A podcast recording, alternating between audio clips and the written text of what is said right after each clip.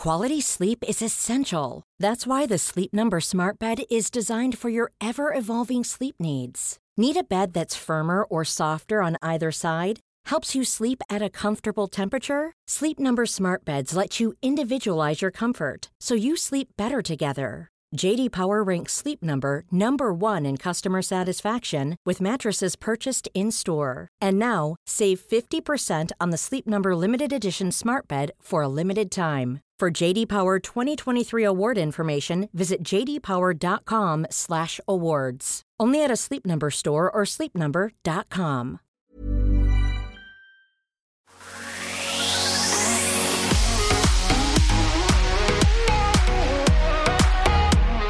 Hello and welcome to Millennial Property with John Pidgeon. Today I have an outstanding guest. She has been a regular of the show in the past. She appeared on my Solvere Online Academy, a special guest to talk wills and estates from Aubrey Brown, the managing director, Anna Cruikshank. How are you, Anna? I'm well, thanks, John, and thank you so much for having me on again. Absolutely, my pleasure. Now, there's been plenty of questions in the Facebook community, so thank you so much for reaching out and asking your question. Hopefully, we'll get to them all, but apologies if we can't. The big one for me today is should we buy our investment properties in a trust? So I've been getting a lot of that lately, and I'm interested to hear your thoughts on that today, Anna. So without further ado, let's get into it.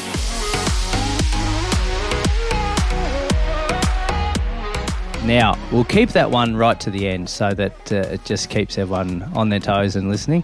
But uh, as I said, thank you. Uh, you've been operating since 1994. So some of our listeners might not have even been born back, then. That, that's not saying you're old by any means. It just means we've got a young, energetic listening group here. So You've got a lot of experience in a lot of areas. So I do. I um, think I've pretty much done everything at one time or another in my um, time in the profession. Which, yeah, it's coming up for thirty years. But I hope I don't look like I've been doing it for thirty years. You do not. No, you're in our office today, and you definitely don't look that old. So, I said to the group, interviewing a lawyer for the property show. Any specific questions or topics for the property nerds? We're not all nerds out there for property, but we are passionate about our uh, investment properties. Um, so let's kick off with a quite a straightforward one. Well, maybe not. From Brad Hall, are BFA slash prenups worth or still worthwhile or slash stand up in court?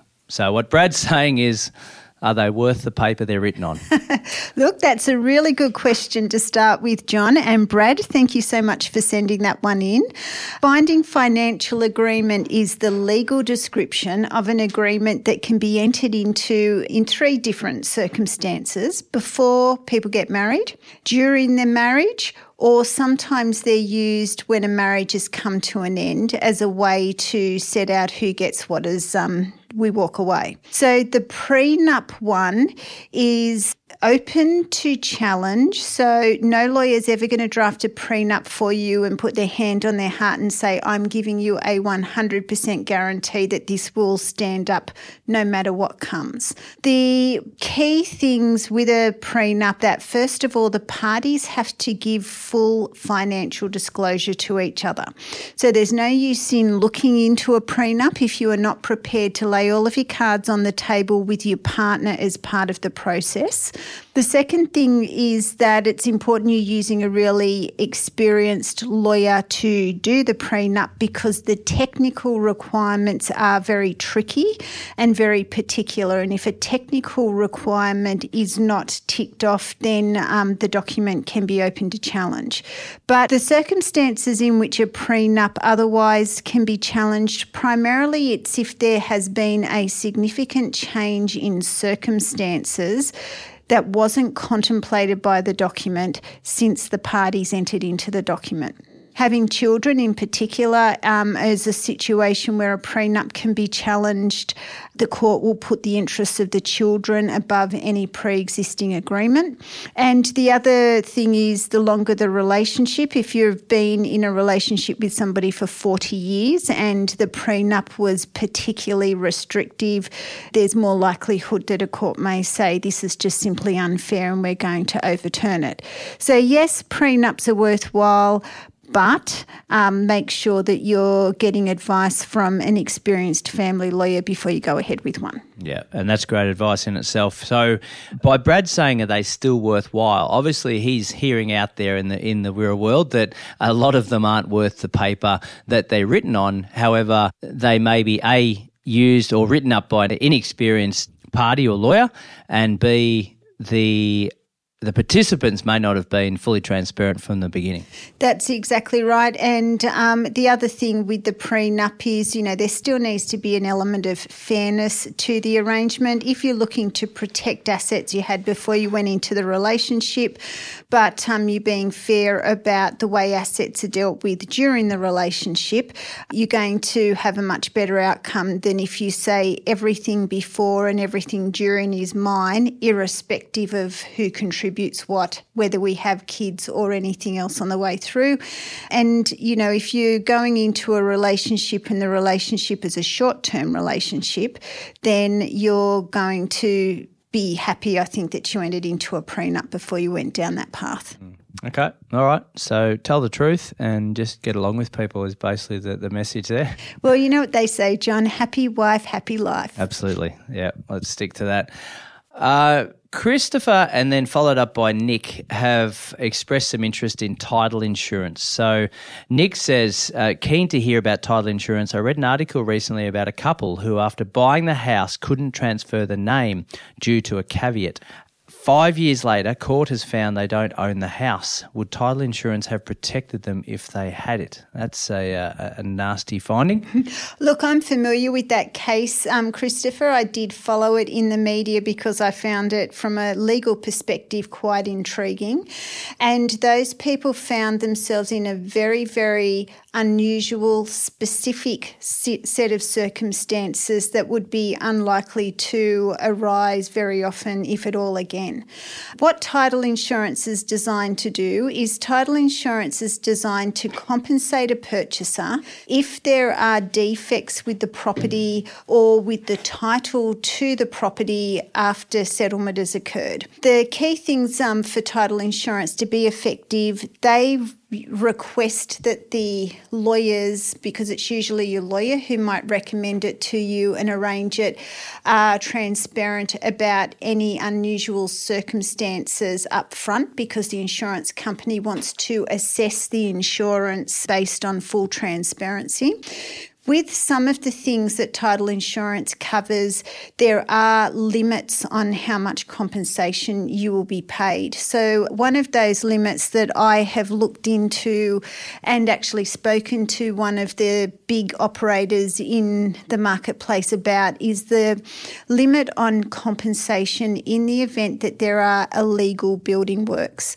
So, one of the things that is becoming more difficult to ascertain with councils in the very short cooling off periods that we have in some states, including New South Wales, is, is everything there approved by council? Has it been built in accordance with the plans and it's all above board? And that's because councils are short staffed, it's difficult to access their records. So, title insurance, if there is something unusual or you, something you're concerned about with the property, is a way to overcome that. People are also doing less pre property searches like surveys because title insurance is an alternative to that. With the building, the defective building works piece, at the moment the limit's about $150,000. So if you bought a house and council said this entire house is not approved, you've got to knock it down. It's illegal and it can't be built because you're in a flood zone, then title insurance compensation may not adequately compensate you for your loss. However, in the vast majority of cases, if there is a claim for something like um, the property size differed from um, what you understood, or there's been a bathroom put downstairs that isn't allowed to be there, councils become aware of it and they want that rectified, the fence is in the wrong place, then certainly in those circumstances, having title insurance in place can give you peace of mind and can help you out if something like that pops up after you've settled. Okay, sure. So, in layman's terms, uh, a common one is the, the good old pergola or the deck out the back, or the yes. Uh, so we, we come and inspect a house. It's uh, it's it's been noted on the contract that this particular part of the house hasn't been approved by council yet. It's here and it's functioning. So, is that where you would take out title insurance on the basis that it isn't improved or? You would have to notify the insurer. You would have to disclose to them that it had been disclosed to you that w- that was not approved. And they would then consider whether they would give you that insurance and they might put some restrictions or reduce the level of insurance because of the fact that you were aware of the defect sure. before you purchased. And that's sort of to be contrasted to you bought it and then you find out after settlement that the deck wasn't approved and it's become a problem. Yeah, okay. So title insurance is probably not going to apply if you're aware of something from the outset. It's like going and get health insurance when you've already got a dicey knee. Precisely. Mm, okay, that's great. And the jury's out as to whether title insurance is worthwhile with for a lot of investors I talk to because it's a one-off premium, isn't it? And it is a one-off premium. So it might be five, six hundred dollars, for example, that you pay upfront and and then never again. That's right. Like stamp duty. So for me, a peace of mind, it's it's definitely worthwhile. But for others, like, well, yeah, I'll if, uh, I'll run the I'll run the gauntlet on that, I suppose. And certainly, the approach that we take with our clients is we do a bit of a risk assessment with them, based on what pre-purchase due diligence we can get done for them and also whether there are any flags in the contract.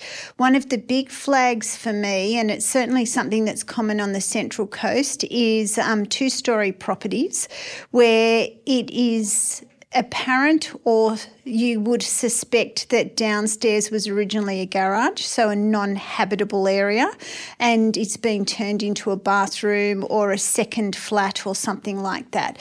So we look for those types of things and consider them to be flags when we're advising clients and advising them on title insurance. Mm, okay. So on a matter, so not probably relative to title insurance, but if you found that that was an unapproved dwelling and it wasn't listed in the contract. How do you navigate your way through that as potentially the new owner? Is it something where, okay, we get a discount on the price um, in a hot market that might not be possible? How do you? So, if you know, I'll start with because I can see several of the questions here sort of relate to what can I do after settlement if I discover there's a problem. Different states apply this approach to different levels, but in New South Wales, we probably have the strictest starting point, which is let the buyer beware. So, the obligation on vendors to disclose problems is fairly limited. It has expanded a bit over recent years, but the legal position is let the buyer beware. The buyer must conduct due diligence to discover any defects before they commit to purchase the property. If you haven't exchanged and you become aware that there's illegal building work, what you then do is you look at two things. Can I rectify that defect and what will it cost me? What would it cost me to get council to approve this work if that in fact can be done? Because getting retrospective approval from councils can be difficult. Mm. In the alternative, do I need to negotiate a discount on the purchase price if I still want to proceed to compensate me for the risk that at some point I might have to undo this work. So I might have to demolish the deck or demolish the pergola or go into more serious sort of sets of circumstances. I might have to pull the kitchen and um, everything out of the granny flat and convert it back to a garage, which means I'm not going to be able to get the second income that I was um, counting on. I've incurred the cost of doing that work and I've also devalued the property because yeah. it was worth more with two incomes. So uh, it's something that needs to be really carefully considered and a $5,000 deck mm. might be neither here nor there compared to bigger issues that can flow from that and how you might negotiate around it or look for a different property. Yeah, it's a really tricky one because in that negotiation process, if you were start making phone calls to council and then them giving you a response and then a final, uh, I suppose, a finding on what needs to be done. The the property's been and gone, isn't it? Absolutely, so, it has. And, you know, there are certain councils where we can say to purchasers, make an appointment, go in and ask them to show you the file for the property and you have a look at the approvals and the plans attached to the approvals and okay. check that it's all okay. But certainly, um, a lot of the councils just aren't able to accommodate that or can't accommodate it in the time frames we need at the moment. No. Which means title insurance is a good alternative. Awesome. All right, one more before we take a break. Harry Murray says best person to see when making a joint venture contract and will they help you with the recommendations when making one? Wanting to get some ground rules before going in on a joint venture. Okay, that's a fantastic um, question, Harry, and it's actually something I've done a lot of work in over the you years. Have. So joint ventures, first of all, a lawyer helps you with that contract. Secondly, the key thing to joint venture is understanding the process that is going to underpin the joint venture. For example, are you building something? Are you subdividing? What are you actually doing? And what are the different parts of the process involved? And who's going to be responsible for what? Some joint ventures, it's just about financial responsibility. Who's going to pay for what? Because third party contractors are going to actually do the work. In other joint ventures, you might have one of the parties or all of the parties parties have different skills that can be contributed towards the success of the joint venture. For example, I've done joint ventures where one of the parties did all of the civil earthworks because that was what they did. So, being really clear on who's going to do what, but then also if one of the parties is going to provide certain skills and services, how are they going to be compensated for that? Are they going to be compensated at market rate? Are they going to not be compensated? Is that part of their um, contribution? Then we move on to what happens with the profit of the joint venture. Are we doing the joint venture to retain the asset and hold on to it? as a profit making or an investment outcome, or are we going to sell it? There are ways we can use joint venture agreements if, for example, we are going to do a subdivision or do a strata and the joint venturers are going to take certain units or lots and just go their separate ways to minimise stamp duty so they can be a good tool to use in that regard. Then the other thing that we need to contemplate is what happens if somebody wants out before the joint venture comes to an end or somebody dies. So they're quite complicated in one sense um, because there's a lot of things we need to work through. But a well drafted joint venture agreement, you know, for again, lawyers who work in that area, we do them all the time and we would absolutely guide you through the different points that you need to be negotiating and putting in there to make sure it covers all eventualities. Yeah, it's great. And look, they're a personal favourite of mine. I've done plenty of them. I've found being unskilled like myself is an advantage because we come in 50-50 none of us are contributing with our with our hands and it's just financially 50-50 down the middle and split the profits and split the expenses and but it's not always as simple as that. But understanding why would we do a joint venture? Well generally when we talk about it with clients it's a case of well we've got a lack of deposit funds or we've got a lack of servicing meaning that we need to be able to lend more money from the banks. The only way we can do that is to bring in a, a second or a third party. Talk to us a little bit about maybe just, just quickly on the the entity structure because coming in with personal names also has its um, its pros and cons. So just in and, and we're going to talk about it in more detail after the break, but uh, maybe a, a trust structure in that sense. Yeah, so um, when it comes to ownership of property, we basically have three choices. We can own property in our personal names, we can own property in a company, or we can own property in a trust structure. And which of those we um, choose is not just a really straightforward decision. We need to have a look at what the short term and long term intentions of the parties are.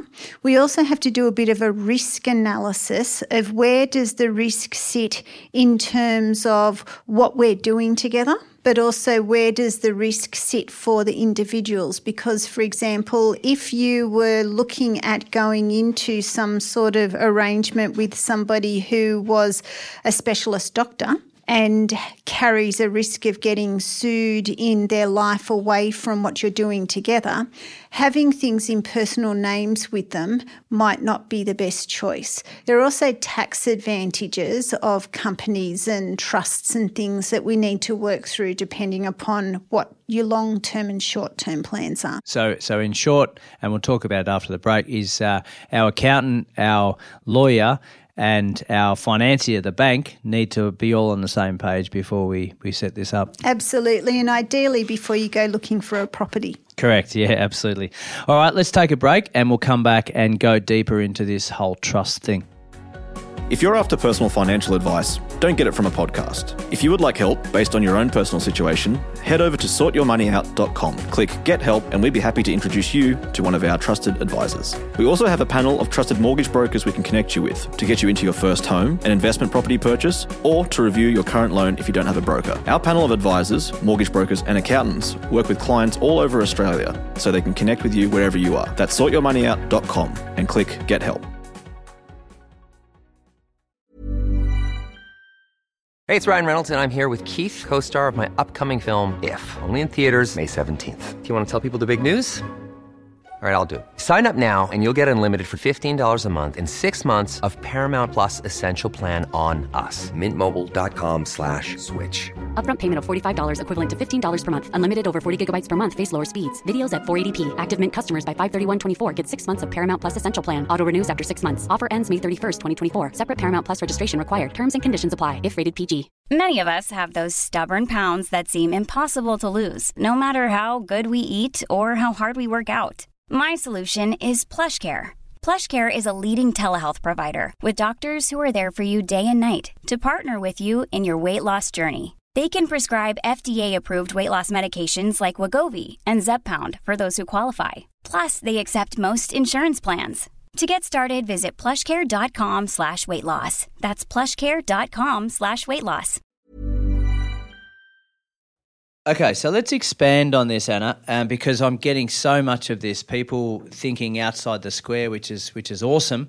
Uh, thinking, okay, there's a few of us here. We, we might have siblings, we might have friends, we might have family in general. Let's go and set up a trust and build a portfolio. So there's a question here from Mitch that says, uh, hoping to get your thoughts. I'm thinking of setting up a trust with my siblings to use as an investment vehicle over a 20 to 30 year time frame to purchase investment property. So it's just not a joint venture for, for two years or three years, do a development and move on. This is a 20 to 30 year time frame. So a bit of background about Mitch. In the late 20s, have secured a government job. Downside is potential for income growth is pretty low. Three siblings who are all earning substantial incomes who are or are fast tracked to that stage. Only issue is due to their hours working or being a business owner, they're not really interested in investing or have the time to look into it. My thought is creating a trust where we put each or we each put the same amount of money into the trust every two years and use it to purchase an investment property. We do this every two years for 15 years or so and then sit on it for 10 to 15 years. Is this a sound idea? What are the legal and tax considerations for something like this? So, this is a really common one. Like, one of the siblings is really keen, the others have maybe the money or the servicing, they haven't got time. They're like, okay, little bro, go and do your thing. We'll support it, but let's get it get it right first. Okay, so there are two types of trusts that commonly used in property investment and also in the family space. The first is commonly called a family trust, um, and we lawyers characterise it as a discretionary trust. And I would not recommend that type of trust to Mitch, even though he's dealing with family. There you go. A, That's legal advice right there. a family trust or a discretionary trust works on the basis that the income of the trust is distributed across a class of family members. So, usually that class will be grandparents, parents, children, siblings, wide class of family um, members, but in the discretion of the trustee. So, the reason that family trusts were sort of becoming more and more common and popular was because if you had income coming into a family trust, you could pay income to you, your wife, who might have been in a lower tax bracket than you. You could pay income to your children, who might have had no um, other income. So, you could use it to distribute wealth through your family and minimise tax. Of course, the government said, We don't like this idea. We're going to start to narrow the opportunities for family trust to be used as um, tax reduction vehicles. They are still useful, particularly if you have a spouse who is not working or is in a low tax bracket. You can, in a minimal environment, still distribute some money to the kids, but the issue with it is it's completely discretionary. So nobody has a fixed interest or a share in that. So even though it's got the word family in it, in Mitch's circumstances, I would be recommending a unit trust or a fixed trust where each of his siblings have an agreed share. Their entitlement to the income is paid every year in accordance with that share. If an asset is sold or all of the assets are sold and the trust is wound up, their entitlement on the winding up or the sale of the asset is in accordance with that share. So uh, it gives, I think, the outcome that's the more intended outcome here. Um, one of the key things with this type of agreement between family members or friends or investors who want to come together and form an investment group is that you have to have an agreement in place setting out if one of you wants out before the others do. What does that actually look like, um, and how does that happen? Which is something that we lawyers commonly assist with. Mm, okay, no, that's awesome. So, the discretionary trust out because I could have a blue with you, and you could say at your discretion, John, you're out. You're, we're not giving well, you. I a- wouldn't even kick you out. I just wouldn't give you any No income profit. anymore No. if I was the trustee. Yeah. Or if you died, I'd say, no, I'm not interested Yeah. in making sure your family's looked after. Yeah, so it's at Um, your discretion. Yeah. Yeah. Okay. So talk to us then uh, and fast forward the process. Mitch has gone ahead with his siblings and set this up um, with a in, in a unit trust. They're equal shareholders and they, they get equal distribution and equal input, etc.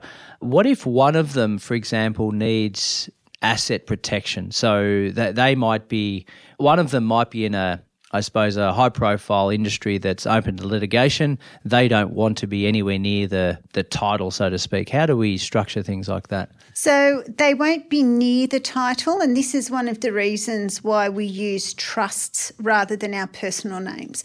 Because if we've got all four of us on the title in our personal names and one of us gets sued for some reason, then the property is sort of open to their or their share in the property is open to the litigation. The unit trust gives a layer of protection, but the units held in that unit trust, if they're in a personal name, are still exposed because they're an asset of the individual. This is where those family trusts come hmm. into play because if we own them in a family trust, then that can give us another layer of protection to say, I individually don't own that that 25% share of that unit trust. It sits in a family trust. In the discretion of the beneficiary, I might get some money every year, but I have no legal entitlement to expect that. Sure. And you wouldn't be a director of that family trust? No. So ideally, the person who is at risk should not have control of the trust because control is an indicator that it's legally just been put in place to make sure you people you owe money to miss out. Sure. So again, making sure that these types of structures are properly considered and set up at the front end is um, important. One of the other things to know about trusts to be compared to companies is the law requires that a trust distributes its profit every year to the beneficiaries or the unit holders in that trust.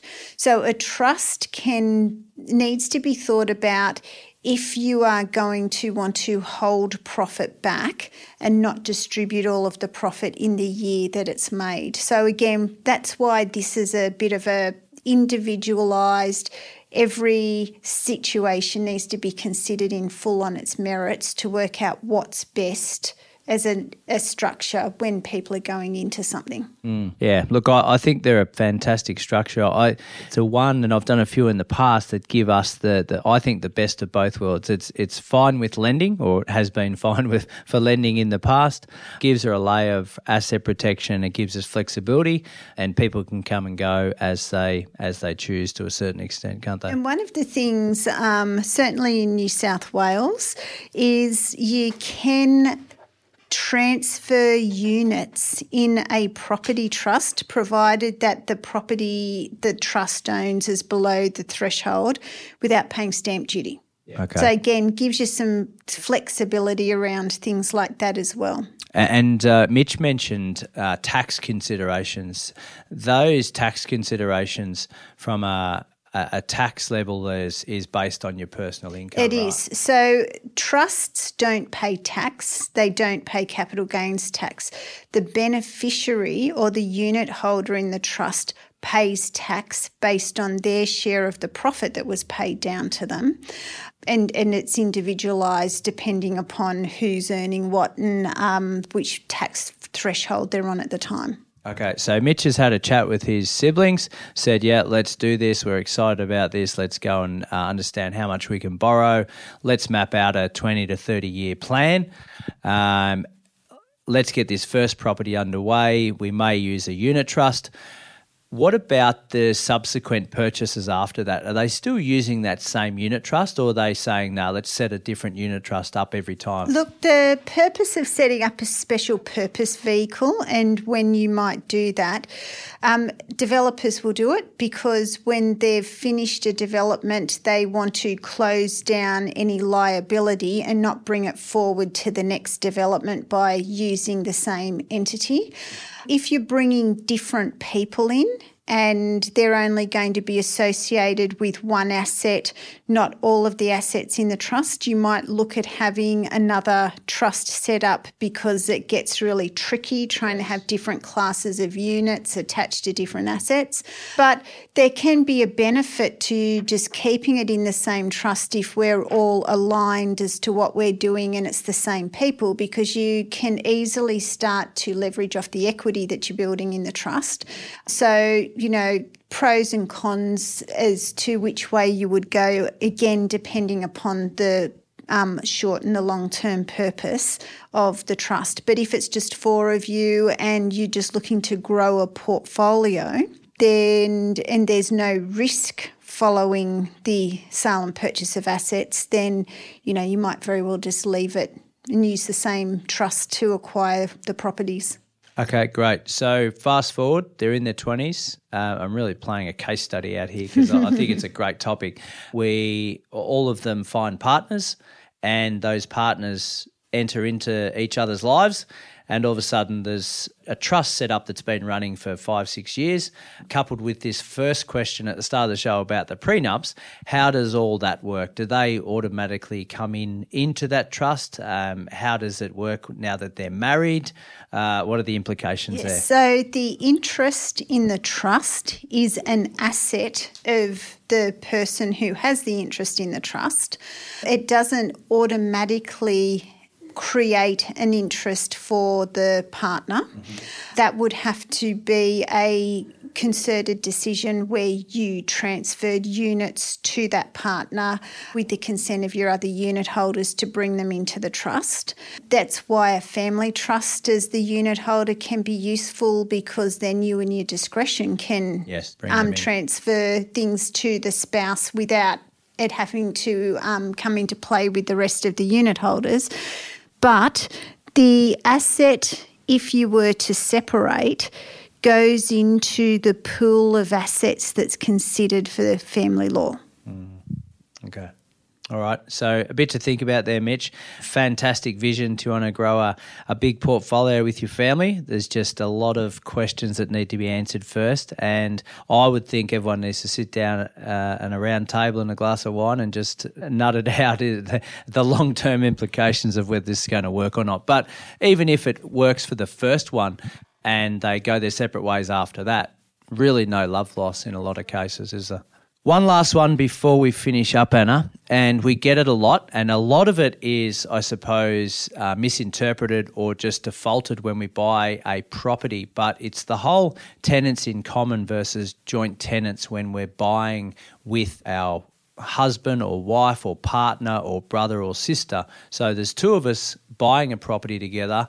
Talk to us about what the contract defaults to and the difference between the two. Okay, so in New South Wales, there are boxes on the front of the contract that um, need to be ticked to elect whether you're going to be joint tenants or tenants in common. And in New South Wales, the way that the contract works is if in doubt, the one in capitals applies. So it's just something that you really need to be looking at and making sure you're making the election yourself and not letting some default position in the contract take over. Joint tenants means if one of the joint tenants dies, the property automatically goes to the other joint tenant, irrespective of what their will says. So it was always the common choice for a husband and wife. They would choose to be joint tenants so that if husband died, the property automatically goes to the wife. Noting that you can't override that by making a will and saying, I consider that I own 50% of this property and I want to leave it to X, Y, and Z. Tenants in common is more like a business arrangement where you own nominated shares in the property. So, friends, investors, siblings will commonly use tenants in common, and your share in that property is dealt with on your death in accordance with what your will says. So, with joint tenants, people will start to think, oh my God, that's a big decision to make. How do I know what's going to happen in five years or 20 years and that I'll still be happy with that decision? You can change that and you can change it without paying stamp duty. You can do what we call sever the joint tenancy which is serving a um, notice on the titles office and also on your joint tenant, advising them that you are converting it to tenants in common. And what the law will do is the law will say if you were joint tenants, we are going to make you tenants in common 50 50. So you'll end up with a 50% share each. Then you can leave that share to whomever you want in your will and deal with it individually. So we will often do that when parties have separated. The first thing we'll do is go and sever the joint tenancies. And also, if otherwise circumstances have changed, we will sever the joint tenancy. One of the key things in making that decision about um, tenants in common and joint tenants is also know that a tenant in common can apply to the Supreme Court to force the sale of the property if they end up having a disagreement with their co owners who also own shares in the property. So sometimes that can be a good protective measure. Um, one of the things, and without wanting to put you out there um, on display, John, you and I have done our co owners agreements in property over time. So it's really important if you are tenants in common in a property that there's an agreement between you all as to what happens if one of you wants out or if one of you dies and that type of thing. Just to sort of tie off on tenants in common, tenants in common is also often an ex- estate planning tool that we use when we've got second marriages and blended families, and those families are coming together and the mum and dad want to make sure that on their death, their share in a property that has been acquired is going to go and be protected and go to their kids. Awesome. Okay, so if we're out there saying, okay, I better check my title and see what the arrangement is, and and we realise that it's it's joint tenants, and we actually want it to be tenants in common, we simply fill out some paperwork, get all parties to sign, and I think from memory it's like under a thousand dollars to get that yep, done yep, and, and, and change it over. Yep. That's right, and there's no stamp duty, provided that you are happy that if there are two of you on the title and you're severing the joint tenancy, it's going to be 50-50. Yes. If you want to change that percentage of ownership, then you will go to 50-50 and then there will be stamp duty if you want to transfer 10% from someone to make it 60-40, for example. Sure. But you can't go from tenants in common to joint tenants without paying stamp duty. Oh, that hurts. so You've got to be you've got to be really Yeah. careful about that choice. And it just comes back to the fact that you need to have good people in your corner before we go and make these decisions and go and buy these properties. And, and like Mitch asked and like others have asked, like the good questions that we ask beforehand can potentially save us thousands and thousands of dollars, but also save us a lot of headaches and worry as well. Absolutely. And look, we love it when clients come and sit down with us and say, This is what we're thinking of doing. Can you help us understand all of the things we need to set up, everything we need to do before we actually start to look for property, mm. as opposed to people who have come to us, they've either signed contracts in the wrong name and realised that they wanted to do it differently, or alternatively, they've found a property, there are two other buyers, and sometimes that compromises the flexibility of making the best choice because you've put the cart before the horse. And I actually had a situation recently where clients were wanting to use self managed super to buy a property, found their dream property, hadn't even started thinking about setting up a super fund. So by the time they're talking to us, talking to an accountant, they're told you're going to have to set up a fund, you're going to have to get a certificate confirming it's a complying fund and um, do all of that, do a bare trust. Then you're going to have to roll over your super from your retail fund Yeah, into this. six weeks. They were Yeah. they were they lost their property. Yeah, wow. Yep. Yep. Cart before the horse. Yeah. Or horse before the cart, whichever you think is uh, is right. But yeah. So, okay. John, we've talked about a lot of really general things today and answered some questions. And I just want to highlight to you guys that they're generalised answers, they're not specific answers. Um, we spend a lot of time delving into the detail to be able to properly advise you. So I don't want any of you running out today saying, that's it, I'm going to set up five unit trusts tomorrow and buy 10 properties.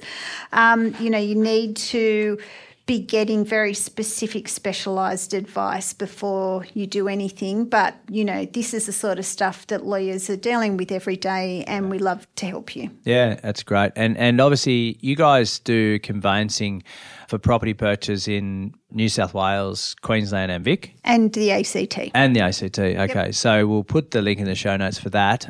But the, talking about the tenants in common, joint tenants, the options, etc., is that something that's covered under the conveyancy sort of work that you do, or is that something? Yep, it is. So, okay. and um, look, if you've done an agent exchange and they've not ticked a box or they've ticked the wrong box, we work together, um, lawyers do, to go and sort that out. Yeah, sure. Um, so don't panic and think, oh my God, I've um, don't know what I'm doing and I'm here to exchange a contract right now. But again, ideally, we provide a service where if you're looking at buying a property, we will do a really quick turnaround on a contract review for you before you exchange.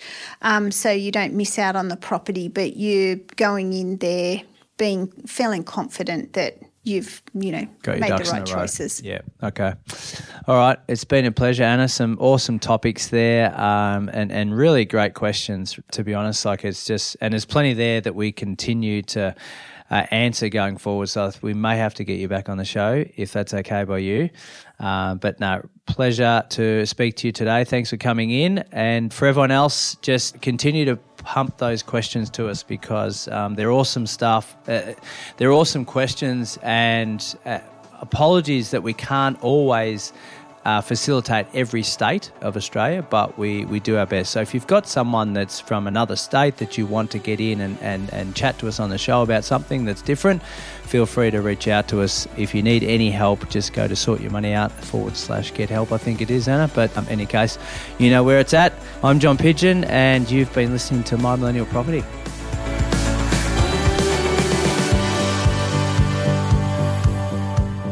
We acknowledge the Awabakal people, traditional custodians of the land on which our studio sits, and pay respects to their elders past, present, and emerging. We extend that respect to Aboriginal and Torres Strait Islander peoples who may listen to our podcast. Taking your property journey to the next level starts with education. That's why we make this podcast, but we've also created online courses to equip you with the knowledge you need to take the next steps. I've created the Solvere Online Academy, open to both first home buyers and seasoned investors, where I share my tips and experience from 20 years in the property space. And if you're a first home buyer, I have the course just for you. Everything from pre approval all the way through into your settlement and everything in between. How to place an offer, how to bid at auction, what to even look for at an open home, and what questions to ask the agents. It's all covered in my online course. Follow the links in the show notes to sign up and get started today.